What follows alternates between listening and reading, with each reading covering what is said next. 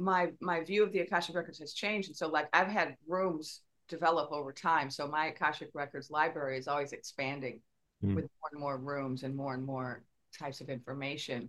And i think that's true with my students too is that they may start out with um, a simple vision of a library. And over time um, that that vision might change and expand according to um, you know their soul evolution and and what's appropriate for them.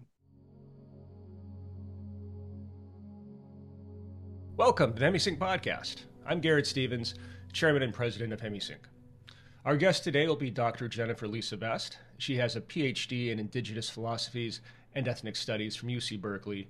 She's a psychic a medium medical intuitive energy healer and akashic records reader She's been influenced by African American hoodoo, Native American sweat lodge, Jamaican revivalism, and Trinidadian Shango and spiritualism.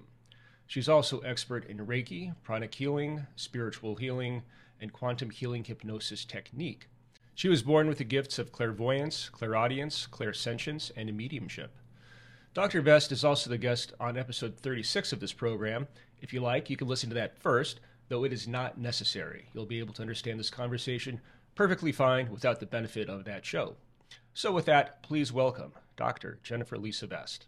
So, Jennifer Lisa, welcome back to the show. Uh, fresh off of your boot at the gas pump interview, you're big time now. Uh, thanks for still agreeing to come on this humble show. So, for folks that don't know, um, what are the Akashic Records? The Akashic Records is an energy library. It's a place that you can go to access information about every soul that's ever incarnated. And people typically go visit the Akashic records to find out about their own incarnations, their past lives, their karma, their life purpose, any kind of soul contracts they have. Um, and so that's you know that's what it is. And you know we call it a library because it's a compendium of knowledge, but it's not a physical place. It's an energetic place that we go to, um, not in our physical bodies, but in an altered state. Gotcha. Um, and so, does it appear similarly to most people, or like what are some of the hallmarks of the akasha? Well, I would say you know different people see it differently, and when I've taught the akashic records to students, you know I will lead them through my vision of what the akashic records looks like. But over time, as people do more and more work with the akashic records, their akashic records, uh, you know, library will change and also different people will will see it differently. And you know I, I generally describe it as a library and so people will tend to envision it as a, a very majestic library. Hmm. um, but you can you can see it different ways. You know i i was introduced to it um, through a meditation and i had been visiting this giant library my whole life and so that was my you know my vision of the akashic records. Uh, but over time, my my view of the Akashic records has changed, and so like I've had rooms develop over time. So my Akashic records library is always expanding mm. with more and more rooms and more and more types of information. And I think that's true with my students too. Is that they may start out with um, a simple vision of a library, and over time, um, that that vision might change and expand according to um, you know their soul evolution and and what's appropriate for them. Mm-hmm. and like is it possible to say you know where it is? Like where it exists or? Well some people say it's on the causal uh, plane mm. and some people say it's on the mental plane. So if you have an understanding of the different planes of existence uh, beyond the physical plane you know we have these different realms right? The astral realms and the the uh, you know the uh, you know mental and causal realms and if you, you keep going higher then you have higher realms which might be called spiritual or buddhic there's different names that different traditions give to them mm. but basically the higher up you go from the physical plane um, you know you, you start to access you know more and more um, information and information that's less um, less colored by our physical world mm-hmm. so it's like lower astral realms when we when we first come out of our body, like when we're dreaming or going out of our body for different exercises, we're going to the lower astral realm. That realm is where we're going to see a lot of, um, you know, nightmares, uh, fantasies, desires, and this is where pe- a lot of people spend their time uh, at night in mm-hmm. their dream world. and that that world is going to be really really have a lot to do with our emotions and what we're kind of processing in our physical world so whatever we're stressing about or whatever we're thinking about we, we might process it on the lower astral realm. But as you move up um, in higher realms then you have access to information and to uh, beings that is far farther removed from the earth plane. Mhm. and um and so you know the causal plane or the mental plane some people say mental some people say causal. So mental plane is a plane where you know people talk about thoughts or things well on the mental plane thoughts are, are things you know instantly Hmm. and so on the mental plane you can think something and then it immediately shows up and um, on the causal plane is where you're going to have your really kind of higher level communications with spiritual teachers and spiritual beings that are kind of more evolved. Mhm. Um, you're talking to, say, the dead, you might just be talking to them on the upper astral realm. So, like your dead relatives, Mhm. depending on their spiritual evolution, um, they might be on an astral realm where they're living in their kind of their notion of heaven, or uh, for some people, their notion of, of purgatory or something. Mm. And so you might be visiting them on a on a lower astral realm. But if you have ancestors that are more highly evolved, then you might be visiting them on the mental or the or the causal planes. So I I see the Akashic records as being on the causal plane. Hmm. So when I travel to them, I travel up to the causal plane. Gotcha. I have read other people discuss them as being on the mental plane. Mhm. So And so just to kind of suss that out as much as possible for folks. So I guess, you know, to differentiate it from say like a medium just kind of sitting with a client, um, going to the Akasha, you're you have access to kind of higher level guides or beings and like the information you're getting is less colored by the earthly influence. Is that sort of fair? that's exactly right. Okay, cool, cool, cool. Um, and so you've also got experience, you, you know, with Bob Monroe and with using HemiSync. Like, how would you differentiate it um, from, say, just going into like Focus 12 and asking a question? Well, you know, Garrett, I'm not good at remembering the focus. Oh, okay, all right. So 12 is the state of expanded awareness. Okay. Yeah, Um, I remember when I was taking a workshop with you, yeah, um, I kept going to different places and asking you, what focus is this? yeah. Because I didn't, have to retract your your certificate. right? Yeah, Bad student. Well, Yeah. the problem is I came to it with, you know, experience of a different kind, and then I'm Uh-huh. trying to translate it, right? yeah, yeah. So i did i did um maybe i could talk a little bit about monroe um i came across robert monroe's books a long time ago when i was Mhm. mm, i think in my early 30s Mm. and which is about you know more than 20 years ago and i read all of his books and i was really fascinated because I had been going out of body my whole life, but I wasn't doing it, you know, by choice. I wasn't like consciously doing it. I Mhm. always either had spirit teachers coming and taking me out of my body, or I was just spontaneously going into out of body journeys. hmm And I was at a point in my life when I wanted to get more control of my gifts. And so I started reading all of Robert Monroe's books about his out of body journeys. And and I thought they were really helpful because um, when you're just having experiences, you don't really have control of what's happening. But when you start to kind of reflect on your experiences and talk about them more, and in this case, read about somebody who else who had reflected on their experiences, it was very um, helpful for me to make more sense of my experiences Yeah. um, and then I always wanted to do um, the Gateway, and fortunately, I met you in Torrance or Long Beach or somewhere in the Yeah. south of Los Angeles, and was able to do um, a Gateway workshop. And so, I, when I think about my experience in the Gateway, it was very similar to what I had done before. Um, but the way I had done it before is I had worked with um, I had worked with you know past I had worked with a uh, sorry a regressionist what do you call that a hypnotherapist Past life regression. Oh, okay. Yeah. I do that work too and I can't remember what it's called Uh, I was working with, so I was a, a natural channel. I was a medium. I was going out of body. And so I started to work with this healer medium who was also a past life uh, regressionist.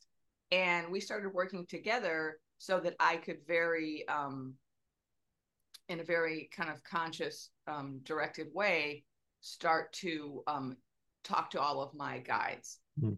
And one of the ways I did that is I would travel out of body to different levels. And I got to speak to different levels of teachers of mine at different um, lenses. You know, the way that my guides explained it to me was lenses. Mm-hmm. So when I was then able to finally take the Gateway program, um, it was very similar to that. What I called lenses or layers or levels was what is called focus in the gate. Yeah but I don't exactly remember how it maps out in terms of the numbers. yeah, I mean, it, probably doesn't exactly, and like that's fine. Like they're really just kind of mile markers or placeholders that you know folks like to put on locales, as we call them, so states of consciousness um, that have certain hallmarks to them, and so it's useful so that we can all kind of generally agree on what we're talking about. Um, you know when we access these locales. That's really all it is. Yeah um, i think focus did you say focus 12 12 yeah. So it's like further beyond the physical expanded awareness focus 12 is the level where i always get to meet bob. Mm. so when i go to focus 12 I, and i you know when i started listening to the to the gateway uh, tapes that you had us listening to mm-hmm. you know bob directs us right um into these expanded states of awareness. And i think focus 12 is the one it's a it's a it's a place that I go to on my own. But whenever I do the gateway, I go there and and I meet Bob there, and yeah. it's this it's this um, focus twelve for me is this level where I'm looking out at this vista, and it's a reminder of um, kind of the bigger perspective of what's what's going on. Yeah. Uh, in my life or on the planet. And so, so I can see from this vista kind of everything that's happening on the planet. Right. So let me ask you about that. So you're someone who's naturally gone out of body from a young age, right? I think mostly yeah. as you sleep. Um, well, both, uh-huh. awake and asleep. Yeah, I used to okay. have also day visions. Mm-hmm. And so when we enter these expanded states and we meet a guide or helper, like let's say it's Bob in this case, like what's your take on you know the bob that you're encountering versus you know like the physical earth life bob? Like is it bob bob? Is it the residue of bob? Like how, how do you think of that? Well you know as souls we're quite complex. Yeah. And who we incarnate as as this personality is only one small part of our larger soul. Mm-hmm. and so um like jennifer lisa is just a small small part of who i am as a you know a higher self or as a, a oversoul and so like i call my higher self or my my soul Ulyssia. Hmm. and then jennifer is just one little tiny piece of that and then i have all of these other incarnations as other people and they're all part of this same soul Ulyssia. Hmm. so when when i'm working as a medium you know sometimes people are like well how are you able to talk to this person when this person is deceased or this person is maybe reincarnated or you mm-hmm. know aren't they busy somewhere else? How, you know? Mm-hmm. and what i've learned over time is that you can access a certain kind of slice of somebody yeah. while other aspects of them are living other lives or doing work in other realms. And so i when i think about bob showing up on folk at focus 12 for me um i think of it as you know him kind of making available a very small slice of himself for people like me yeah. just because our work is similar yeah. And I think when souls meet who have similar work, like I think you and I are that way, um, we have kind of a, a connection and there's a way in which we're available to each other in other realms. Um, and, and we might not be available to other people that way, or other people might not be available to us that way. But there are certain souls that will make themselves available to other souls in different realms because we have shared um, kind of soul paths. Yeah. Cool. Thanks for that. That was lovely. Um, so that was a great tangent. Uh, now, getting back to the Akashic a, a, a, little bit here, how do folks access the Akashic? Can like anybody do it, or are there rules? Are there protocols? Oh yeah, and I didn't really fully answer that question. Yeah. About how the Akashic is different from these other realms, like Focus mm. Twelve. No. because you know it's a big question, Garrett. It is. it's a very big question. Yeah. Um, there are so many ways to travel out of body and go to, there are so many different um, planes we can go to with different types of information. When I think of the Akashic records, I think of it as a particular place that you can kind of focus your um, your out of body travel on to say I'm going to go to this particular place with the intention of getting this particular type of information, and that's mm-hmm. kind of the way I think about it. And I do see it as on a certain level. So I do see these levels like, which is you know maybe similar to focus, but it's not the same. Um, I, I don't know if it's the same mm-hmm. actually, because I remember when I was taking the course with you, and to be fair to me, I didn't fin I didn't do the whole course, right? Because I was uh, seeing clients during mm. workshop, and so mm. I was able to access. I think um, I think it was like a three day workshop, and I only did two of the days or something. Okay. So I didn't. I'm not a true graduate. Yeah. Um, but what I remember is that um, you know the different focus levels that that Gateway teaches um, are, are very similar to the different levels that I go to for different types of information. And so I think of the Akashic Records that way. I go up 13, 13 levels. And for me, the Akashic Records is on the 13th floor or the 13th mm. level. Okay. I have different things that I access at different levels. And so when I'm speaking to, say, a dead person, depending on where they are, uh, they might be just right here, right above the earth plane which is very easy to just move up very slightly. They've basically come down to meet us, and we're meeting them in the middle. Mm-hmm. Uh, whereas if somebody is dead, but they um, they're unable to travel down to speak to me, then I have to go up. And for those souls, I'm going up maybe a few levels uh, to go look at the kind of portway, port, not the port, what's the word? A portal mm. that goes into the other realm when people die. So like the the, the, the tunnel of light uh-huh. I can go up to the tunnel of light and I can look in and I can actually see what souls are doing on the other side. So oh, that's okay. that's a certain level. Uh-huh. Um, and then if I want to talk to um, like my council, which is a group of spirit teachers and spirit siblings, I maybe you can call them, that have been with me my whole life, um, then I have to go higher. And then if I want to go to the Akashic records, it's slightly above where my council is. Mm-hmm. Above the Akashic records, there um, are higher realms, you know, where I can um, get information from higher level beings. And so, so yeah, the Akashic records is kind of a, I would say like a, maybe like a focus point. mm-hmm. Yeah. But like, I, I guess I've always under, or I've been under the impression that like not just anyone can access it. Like you have to like ask permission like you have to be deemed ready for it etc yeah um, there are some there are some rules and some and some gate gatekeeping involved with the akashic records okay uh, that's true of every level so what yeah. i've shown is that each level that you want to travel to there's a gatekeeper mm-hmm. and um, you can think of it as a spirit um, and there's a so there's like a spirit at each level that that allows people to come in or doesn't allow people to come in Mm-hmm. And so the Akashic Records has a, a gatekeeper, and um, you know I always refer to them as a librarian. Uh-huh. But people have different names for the for the gatekeeper of the Akashic Records, and basically they decide whether or not you can come in. Mm-hmm. And they also decide what kinds of information you have access to. So, kind of like when you go to the library, and if you want to go to this reference section or you want to see some, you know, ancient text or something, yeah. you have to get permission from the librarian. Yeah. And you have to have a certain status like if you're faculty you have access to certain things. If you're a researcher you have access to certain things. If you're a student you have access to fewer things. Yeah. Like that with souls with spirits. When you go to other realms you have to have certain credentials uh, spiritual mm-hmm. credentials. And so you know when i offer akashic records meditations or akashic records classes what i'm offering is pe- for people to have a chance to go visit the akashic records and everybody can visit their own akashic records everyone mm. has the potential i should say to be able mm-hmm. to not everybody will succeed mm-hmm.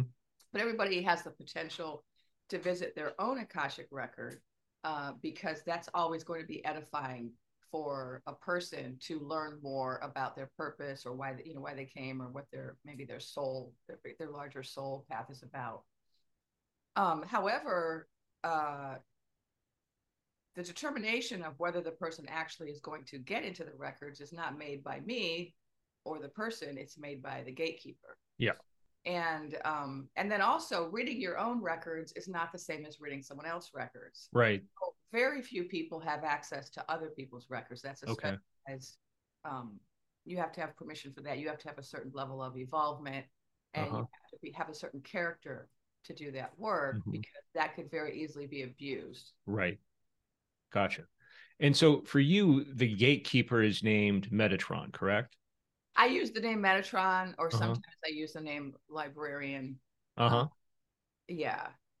So, Met- so yeah, no, sorry. Go ahead. Metatron is someone that I've had a, a kind of special connection with for many years. Metatron, Metatron, who comes to me as a, as a very male energy, so mm. I hmm. say he, um, is an archangel associated with the Akashic records, associated with um, with learning, and um, he you know he actually told me he was associated with medicine as well, which made sense for me as a healer. Mm. Associated with uh, education with children, and I started working with Metatron many years ago. And so for me, when I first started going to the records uh, for myself, I was always meeting up with Metatron, and mm-hmm. Metatron mm-hmm. the kind of the um, the gatekeeper of the records that allowed me to access some really high level information about my soul. Gotcha. When I started leading Akashic Records meditations, I started out um, referencing Metatron, uh, but I, I don't always do that anymore because everybody doesn't know who Metatron is or mm-hmm. you know necessarily believe in angels or right. And also, he's not a well-known angel. I yeah. he's not a part of say you know christian he's not in the bible. So some christians are like ah that's not a christian right. yeah i had to google him. Yeah he's familiar to to muslims and to um you know judaic scholars. Cool. Some of the older texts. Yeah. So i'm familiar with him from islam or from uh, judaism mm-hmm. I he just showed up and then I had to look him up. And that's been my experience generally with angels is I didn't grow up with angels, but angels have shown up in my life over the yeah. last 20 years. And then I have to go look them up and say, who right. person that's showing up in my house, you know? Ah, cool, cool. And so, I mean, HemiSync is typically shorn of that stuff. So in this exercise, we simply refer to um, the gatekeeper as the keeper of the records. Um, and so, you know, again, thanks for making that accommodation for us. But uh, yeah, I think that's great background for people to kind of have. It's like the behind the scenes. Yeah, yeah. Well, and it's okay. I mean, the thing is, when you work with higher realms, you get, you get clear over time that the names that we humans have for things are not that important. Yeah. yeah, yeah, yeah. Focus. Um, like for me, for many years, having the image of Metatron in the records helped me to access some high level information. Uh huh and so that was important for me. And that's that's often the case with the way that our spirit teachers show up to us. Yeah. they show up to us according to our own involvement and according to what we're available and ready for. Cool. And in terms of determining like what you can access um what role does the um, does the aura play or you know your own kind of evolution? Like how is that how does it all fit together well, you know, I just I just recently um, created a course called All About Auras that's on my website. People can oh, take check it out, folks. It's a short course. What's your website again? It's drvestmedicalintuitive.com. Okay. Um, and I just I recently created that course because I've been teaching I've been teaching a lot of different things for many years. I teach healing, I teach Akashic records, I teach mediumship, I teach medical intuition, I teach psychic development. And one of the things that I always end up having to teach is about the aura. And so learning about the aura is kind of fundamental to so many other things like developing your healing gifts, developing as a medical intuitive, developing as a psychic. And so I um, decided, let me just create a short course so people can get that basic foundational understanding of the aura. And, you know, the aura is the energy body that's around us. It's really a series of energy bodies, of subtle bodies. And as a psychic, if you can tune into the the energy bodies around people, you can get information about them mm-hmm. that you you know help them with. And as a healer, you can use the aura to uh, you know help heal people and to also diagnose or figure out what's wrong with people. Um, and now, when we're traveling out of body, or we're doing any kind of expanded state awareness, um, one way to think about it is that we are traveling out of our physical body and we are traveling through our the different layers of our aura to different um, levels so mm. there's this correlation between the layers of the of the energy body or the aura and then the layers of existence so mm. you know in our body we have a physical body and then we have an etheric uh, uh, body we have an emotional body and then there's really a correspondence between that you know that state the etheric body and you know the etheric realm or the uh, emotional body and the astral realm the mm-hmm. mental body around our in our own aura correlates to the mental plane mm-hmm.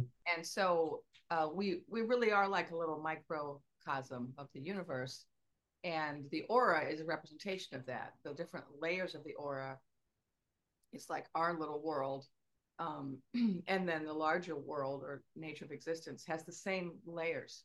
Mm-hmm. so understanding our own aura our own energy bodies helps us to understand um, existence as well. Yeah.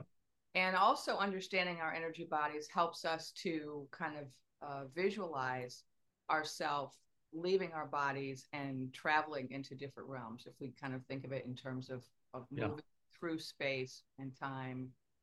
Is that the right word? Um, there is no space and time beyond. like, is it fair to think of it as like differences in vibrational frequency? So, like, as you move from like the physical to like the more subtle and like so we both in different frequencies, yeah, vibrations, um, both in our aura and mm-hmm. also in existence. And so, yeah. we travel out of body, uh, when we travel to the Akashic records, when we go into expanded states, we're often, you know, leaving our physical body behind, then we're traveling in the different energy bodies. Mm-hmm. Depending on, so if we're going to the astral realm, we're just going to kind of travel with our astral body, mm. which is one layer of our aura. And if we're going higher, if we want to go to the mental plane, then we're going to leave that astral energy body behind. We're going to travel with our uh, mental body. Mm. And so, you know who writes who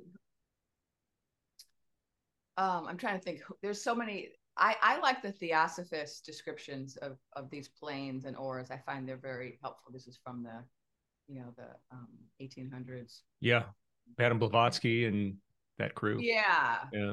Steiner and Steiner. Um, yeah. And Blavatsky and Alice Bailey mm-hmm. and um, Leadbeater. Charles Leadbeater does yep. a good job of explaining the different planes of existence and the energy bodies. Patanjali if you look at the um, you know the Vedic text, the yoga text, um, yeah. the, very early Indian text, which is where the Theosophists got their information. It all came from mm-hmm. India, um, and then the Theosophists kind of reinterpreted it for a Western audience, and then they yeah. brought it to the U.S. Um, so their their descriptions I find are really helpful. But then you also have people like you know Robert Bruce and Robert Monroe mm-hmm. who do a good job too of explaining some of these different layers um, of existence and, and how they relate to our auric bodies. Do you think you generally have to develop the lower bodies before you can develop the finer bodies, or can it go in reverse order? Like, eh, how do you think of that, or like, what have you observed in that regard? When you say lower, are you talking about the physical body? Yeah, like closer to the physical, or like, yeah, like the etheric, then the astral, then the mental, or you know, whatever labels you attach to them. Like, yeah. So um, a lot of people, a lot of people currently incarnated don't actually have access to those higher bodies. Mm-hmm. Um, yogis do, spiritual yeah. teachers do, people who have devoted many lifetimes to um, developing spiritually are mm-hmm. going to have access to the higher levels. Mm-hmm. Um, and then, and then most people are only going to have access to the the lower um, levels, the the, the other the vi- you know the vibrations that are yeah. closer to Earth. So um, when you say develop it first, I'm trying to make sense of that. And maybe it doesn't make any sense. Um, but like you wouldn't find someone that's got like a highly developed like mental body, for instance, that has issues with like their etheric body, eh, or no, actually, you would because you so, would. For okay. example, somebody who's got who's got physical problems like Mhm. ailments and injuries and disabilities is going to have some issues with their etheric body Mm-hmm. because the etheric is very closely tied to the physical The body. physical. Mm. So you can have physical problems with your body and still be somebody who's capable of of traveling to much higher realms. Mhm. Makes sense, actually. You know, in the West, there's probably less understanding of, this than in other cultures, but you know, in indigenous cultures throughout the world, a lot of medicine people and healers and spiritual teachers have infirmities or disabilities or Yeah. have gone through very serious illnesses Uh-huh. and there's an understanding that that is sometimes the case whereas in the west we're so uh, kind of enamored with our physical bodies that um, we tend to think a person who is is smart or highly evolved or um, intelligent should also have kind of perfect health and um, be very fit and and we, we're Yeah. certain kind of perfection in the physical body or and that would correlate to the etheric body Mm. so um so that so so i don't think that's the case Mm-hmm. i think that uh, you can have somebody with a very uh, who's very highly developed whose physical body and maybe their etheric body which is the one closest to the physical does have some some Mm. issues Interesting. Um, so let's talk a bit about spiritual safety. So, you know, I've never personally encountered anything in all my years of exploring expanded states of consciousness um, where I felt that I legitimately needed to be scared. Um, you know, other than just encountering like my own projections or what turned out to be aspects of myself. Um, and there are many other explorers whom I respect that kind of share this perspective. But at the same time, there are still probably a similar number of others um, whom I also respect that do have tales of malevolence or um, you know damaged auras or um, attempts to access your body, etc. Um, so, and you know there are indeed shamanic practices that are specific to this, right? Um, so there's there seems to be something around that for sure. Um, what are your thoughts on that? well first first of all you're special No. that's part of the answer to that question why you haven't had those experiences um, you know robert monroe had those experiences you know in his book he talked a lot about um, having negative experiences when he traveled especially through the astral realm Yeah. i found that so helpful because i think when you are developing and you have negative experiences it makes you kind of doubt yourself and doubt Yeah. and and wonder you know why why am i having these negative experiences Yeah. the way that robert monroe explained it was that we are kind of fear-based people and, and Right. correct me if i'm wrong i read him so long ago i could be remembering him incorrectly but you know that we're kind of as humans we have some fears. And so when we travel through um, the lower realms the astral realm lower astral we tend to attract um, some negative you know experiences because of our fears. And i i do think that's that's the case. Um, i certainly had a lot of scary experiences as a child. Hmm and when I look back on it, I think it had to do with um, the fact that I was I had some a difficult childhood. You know, I was going through, Right. and so I think I had a lot of fear and I had a lot of emotional upset. And when Mhm. you have emotional upset, that's going to color your experiences. Right. a lot of body when you go to expanded states because that kind of um, emotional turmoil is going to affect, um, you know, what you attract uh, on the lower Mhm. astral. So you're going to have you know nightmares and, and scary experiences. Right. Uh, what what when what Monroe said though was that I don't think he talked about emotions. He just talked about uh, this this fear, and I did get a similar message from my guides at a certain point about how humans we have so much fear and um, there's something they actually told me that there's something kind of like in our DNA or in our Mm-hmm. programmed into us that makes us very attached to the physical plane Right. and also fearful of difference. Right. That there's something about us that has these two elements. And these are things we have to overcome when we want to journey to other realms and visit with beings from other places. We have to overcome these two kind of um, human impulses one to Right.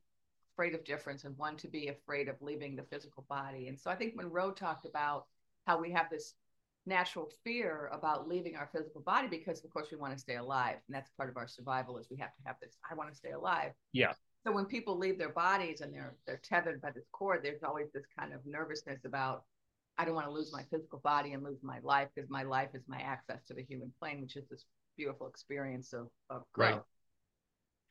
so that fear is something that has to be overcome Mm-hmm. um, I think that that can attract different experiences. Um, I mean, I haven't. I I've definitely experienced fear.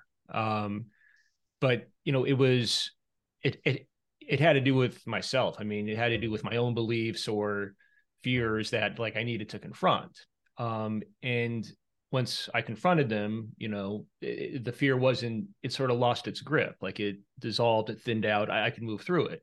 And you know, I think Bob's stories were similar. Um, you know, he certainly had fears too. I mean, he was exploring kind of like it was really brand new terrain at a time where it was not at all fashionable to be doing this type of thing. Um, and so, but like I'm talking about like, you know, actual damage, like, you know, spiritual damage, um, however you think of that. Um, well, yeah. Um, you know that is that is something I've seen. Uh, with yeah. clients, I have seen people with damaged auras. I've seen people with, you know, rips in their aura. I've seen people Mm. with spirit attachment. I've seen people with, um, you know, charms or what you might call curses, kind of of Yeah. forms in their aura. And there's a lot of different reasons for these things, but they um, they are often, you know, tied to fear. They're tied to our physical experience, our relationships on the earth plane. Um, um, I'm trying to I'm trying to think of a, a way to summarize it all. It's a lot Yeah. of- it's a lot of different things that are involved. Um, so for ex- I'll just give an example then, since we can't cover it all. Mhm. Thought forms. This is a really, I think, an exact easy example to talk about. Um, Okay. I see thought forms in people's aura, and a thought form is something that can be put there by yourself or by others. And so, a thought form is um, a creation that's created out of thought that starts to have some actual physical um, reality to it. And so we think a thought over and over again, and, and oftentimes people have this these negative thoughts in their mind, like I'm not good enough, I'm not good enough, I'm not good enough, right? If someone thinks that enough, it can turn into an actual thought form, which is like a you know kind of energetic blob Mhm. and and then when you meet that person if you're a, a clairvoyant you might actually be able to see a thought form sitting in their aura like a like a little black gray cloud Mhm. and it's that thought form and if you can get them to uh, kind of deprogram themselves and stop thinking that thought over and over again that thought form will go away Mhm. now, thought forms can also be in spaces. So, the reason that people like to go to churches and temples and mosques is because so many people have been praying in those spaces for so many years that they're filled with these these very beautiful thought forms Mhm. you know like of love and and and grace and respect and um, humility and so when you enter into certain spaces you may find yourself feeling really good or feeling very peaceful or feeling your mind kind of shift into a different space. You may feel yourself elevate. You may feel that it's easier to meditate in certain spaces. And that's because um, those thought forms are in that space. And you can think of thought forms as um, you know as vibrations too you know it's like affecting the vibration of a space when certain prayers or affirmations have been repeated over and over again well a thought form is like a prayer but it's like a negative prayer you know Mm. it's a prayer that's not for your for your for your good Yeah. like i'm Yeah. never i'm never gonna make it i'm never gonna make it i'm never gonna make wasn't there a little cartoon character like that we'll never make it right Right. Yeah. yeah. And and and that can become a thought form in a person's aura right. become a thought form in a space. So you can think of that as something that's you know something that's um, negative. But i think you're also you're asking more generally about like when you travel to other realms can you get harmed? Can your aura get damaged when you go into other realms right? Yeah so i mean just like you know on on a physical level like i mean clearly we can be harmed like on an emotional level yeah i mean we can be harmed. People can say mean things and like it hurts. It probably leaves some sort of you know psychic or energetic wounding as well. Mm-hmm. um so i mean it would make sense that you could be harmed somehow um you know spiritually on like higher um vibratory levels i guess. Um but i i just haven't encountered it. Just doesn't mean I mean doesn't mean it doesn't happen. I just um trying to get a better understanding of what it might look like or you know how it might happen. Yeah, I think it does have a lot to do with a person's um, spiritual evolution. It also has to do with what's going on in their life, what fears they have, what emotional um, mm-hmm. they haven't done. Yeah. Um, that's why I often tell people that if you're going to do psychic work or healing work, you have to always be doing emotional work. Mm-hmm to do like one of the things that I teach in my classes is doing a daily emotional inventory where before you sit down with a client, uh, you always spend some time with yourself uh, doing an inventory of your emotional states over the last 24 hours. And then you determine whether or not you're really ready to do any type of healing work. Yeah. Because if you're upset about something or you're going through a lot, it's not appropriate to be doing any type of psychic or healing work because that's going to interfere with your ability to help somebody. It's also going to interfere if you want to go to the Akashic Records or do any kind of out of body travel. You don't want to do that either when you're dealing with some strong emotions. Yeah. So, um, because that is what's going to happen. You're going to have some strong emotions, and then you're going to have some some scary experiences based on basically your emotional state. Mm-hmm. Um, so, I think I I think I, t- I might have told you uh, this scary story I had about experimenting with um, Monroe's techniques when no. I was young. Okay, so I when I read all his books, I, I yeah. hadn't taken any gateway workshops yet, uh-huh. but his um, I read his books. Uh, what is it? Journeys Out of Body, what are the three? There's three books, right? Uh, so there's uh, Journeys Out of the Body, uh, Far Journeys, and Ultimate Journey. Yeah, so I read those three. Yeah. And I was living in Seattle at the time. And I started to do um, on my own um, out of body travel while being awake. Mm-hmm. And in the past, a lot of my out of body travel had happened at night. Um, And I said, okay, I'm going to start doing this. I'm going to follow what you know what Monroe talked about in his book, and I'm going to do it while I'm awake. Yep. And so I started doing that. I would lay down on my couch, and I had this wonderful view of the Space Needle out my window in mm. Seattle, and um, and I would lay down and do and you know kind of go into an altered state and leave my body, and then come back and, and I would be fully conscious of it. Mm-hmm. I was doing this and I had a really scary experience. And now keep in mind that Monroe in his books, he talks a lot about scary experiences. Yeah. And I, I went back and reread them later. Yeah. Um, and I was like, wow, he really talked a lot about this. yeah, no, he, he, always said that fear was the great limiting factor. Yeah. But you actually kind of like explore the fear and like get familiar with it, it turns out to like not be what you thought it was. It was just, you know, a construct. So I did have this scary experience where I was in my apartment and I was, I was, um, I was laying on the couch looking at the Space Needle and um and someone came up from behind me and I thought it was my girlfriend who was at mm. the time living in Oakland, so she wasn't mm-hmm. actually in Seattle. And I thought it was her, and this and this person kind of came up behind me and hugged me, and I was like, "What are you doing here?" You know. Mm-hmm. and when I tried to turn around to look at her, um, she went running away and the way my apartment was was um, set up you could you could run in a circle in my apartment the way the rooms were connected oh. and um, one of the things i liked about it that's cool and, it's like a track Yeah, yeah. Uh. So it was like you go from the living room to the hallway to the kitchen to the office back to the living room. It was nice. Yeah.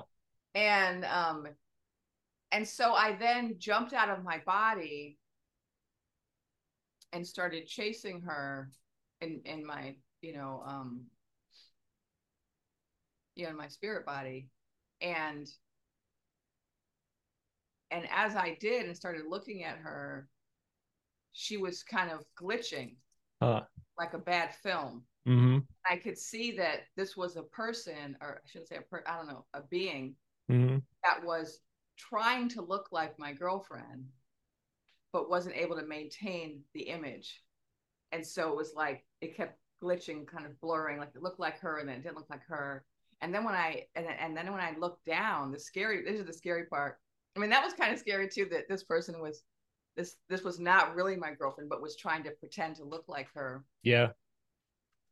And when I looked down, this person had those like backwards legs, like Mm. is it like a deer or Yeah. like right. deer, deer legs? where Yeah. the knees, the knees are like going the wrong direction, Yeah. and and that freaked me out because Uh-huh. it was like, oh my god, it's a shapeshifter, Uh huh. like part human, part animal. It wasn't human at all. It was basically a being that was trying to pretend to be um, my girlfriend to get my attention, and I chased it all the way around my apartment. Yeah.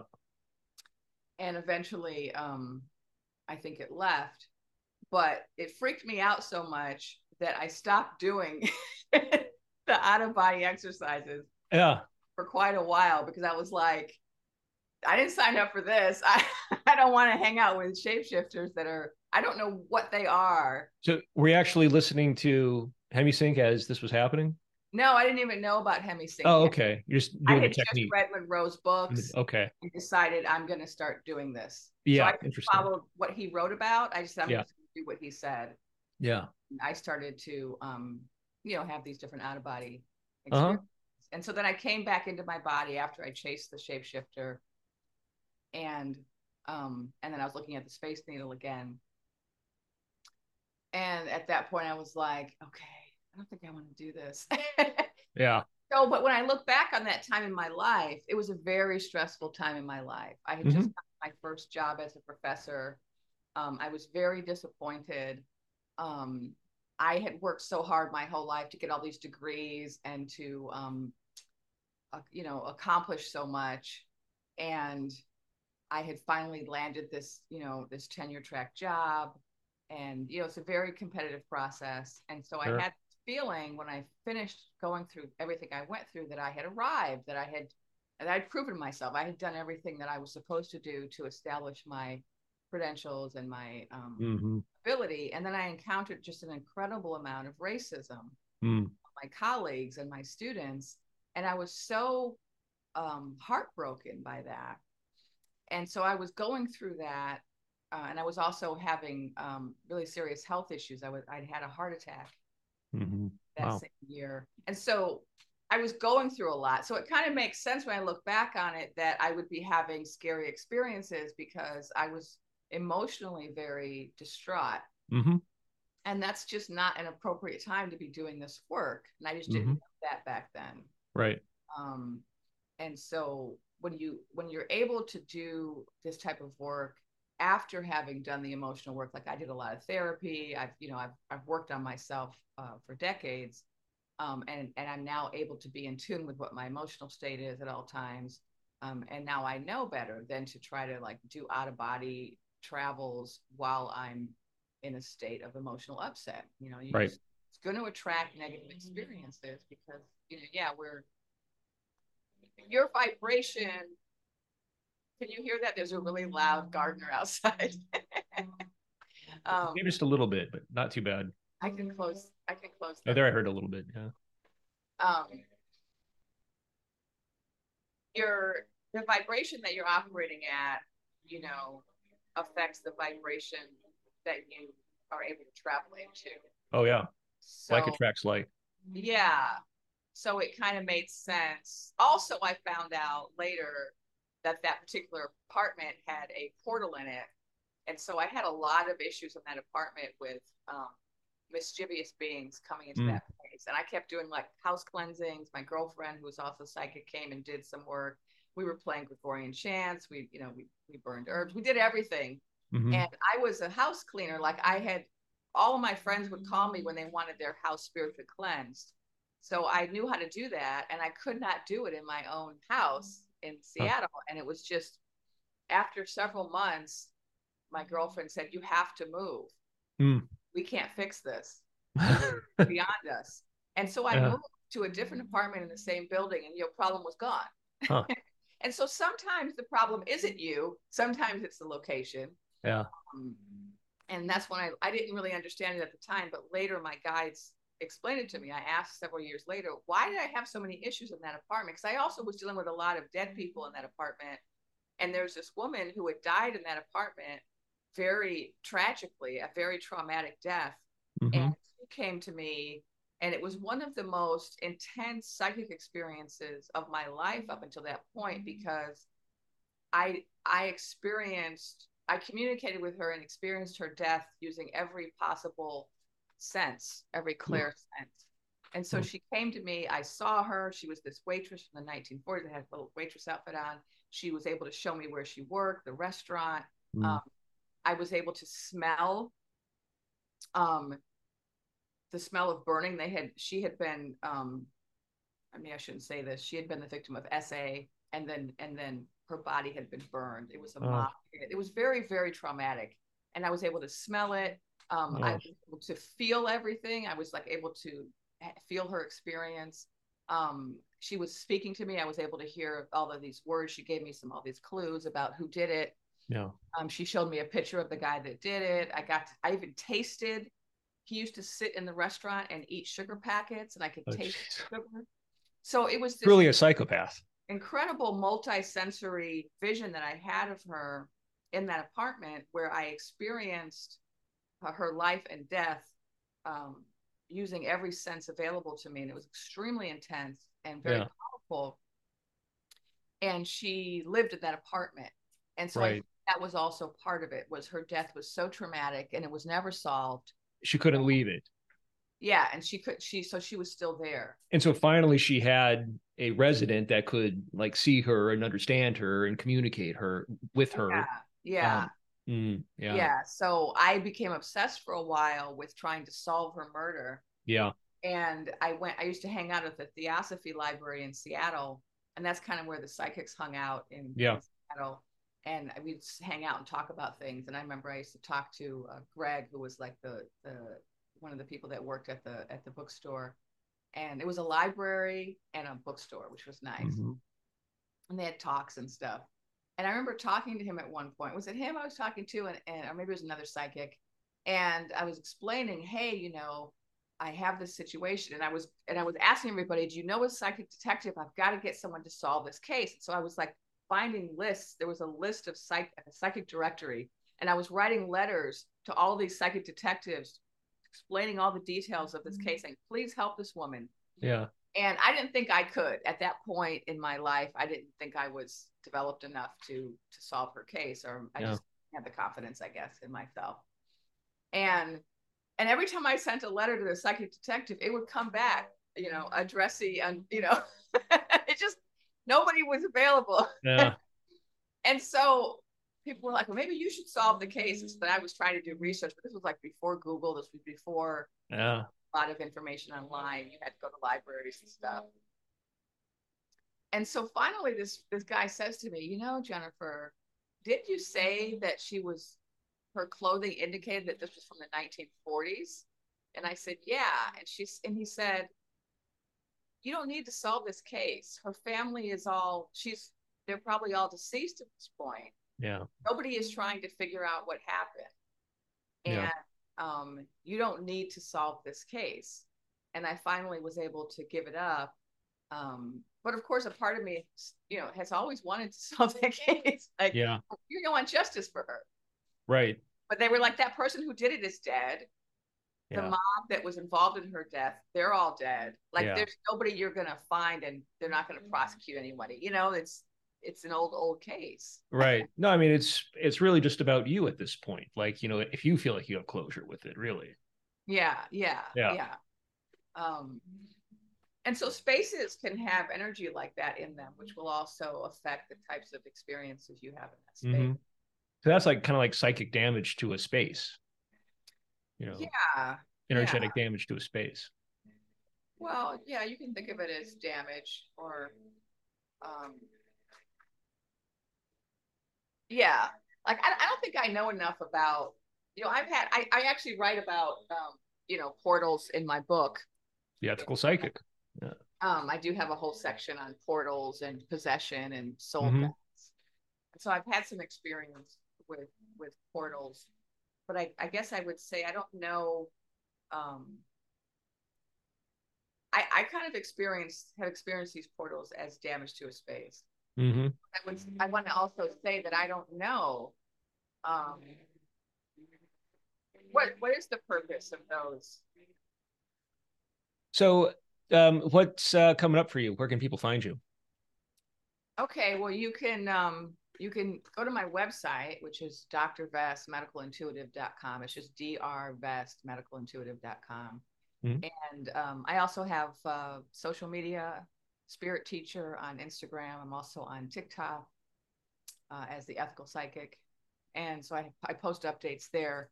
Um, I just finished teaching a couple of classes on indigenous medical intuition for the Shift Network, and those are still available as on demand classes. If you go through my website, you can access those. And then I have a medical intuition course on my on my site, uh, which is pretty comprehensive overview um, of you know how to how to work as a medical intuitive. And then I just uploaded a new course called All About Auras, uh, and I'm working on some other courses as well. Uh, so there's that. I also just launched a uh, merch store on my website. So I've got some, you know, sacred space supplies, you know, like crystal grids and crystals and things that you can use to help set up your space. And uh, and then some, you know, some some, you know, swag. yeah. And I've been I'm doing um I'm working on um another book right now. My second book is uh, coming out in January, and it's called Sovereign Wisdom, and it's a book on Native American philosophy, published by Peter Lang Publishers. And I'm currently working on my third book, which is a book about uh, medical mysticism. Oh wow! So that's what I'm I'm working on now. So I'm working on the book. I'm developing some new courses, and I'm also working on a retreat. So you can also find out about that on my website. I'm going to be having an in-person retreat. Um, right now, just working on the particulars. It's, I'm probably going to be in California, um, you know, within the next year. Cool. Sounds like there's ample material there for future podcasts as well. Yes, always. All right. Uh, well, uh, Jennifer Lisa, thanks so much. It was a pleasure as always. Um, folks, if you have questions or comments, feel free to leave them depending on the platform. We'll try to get back to you and uh, we'll see you next time. Bye thanks, for now.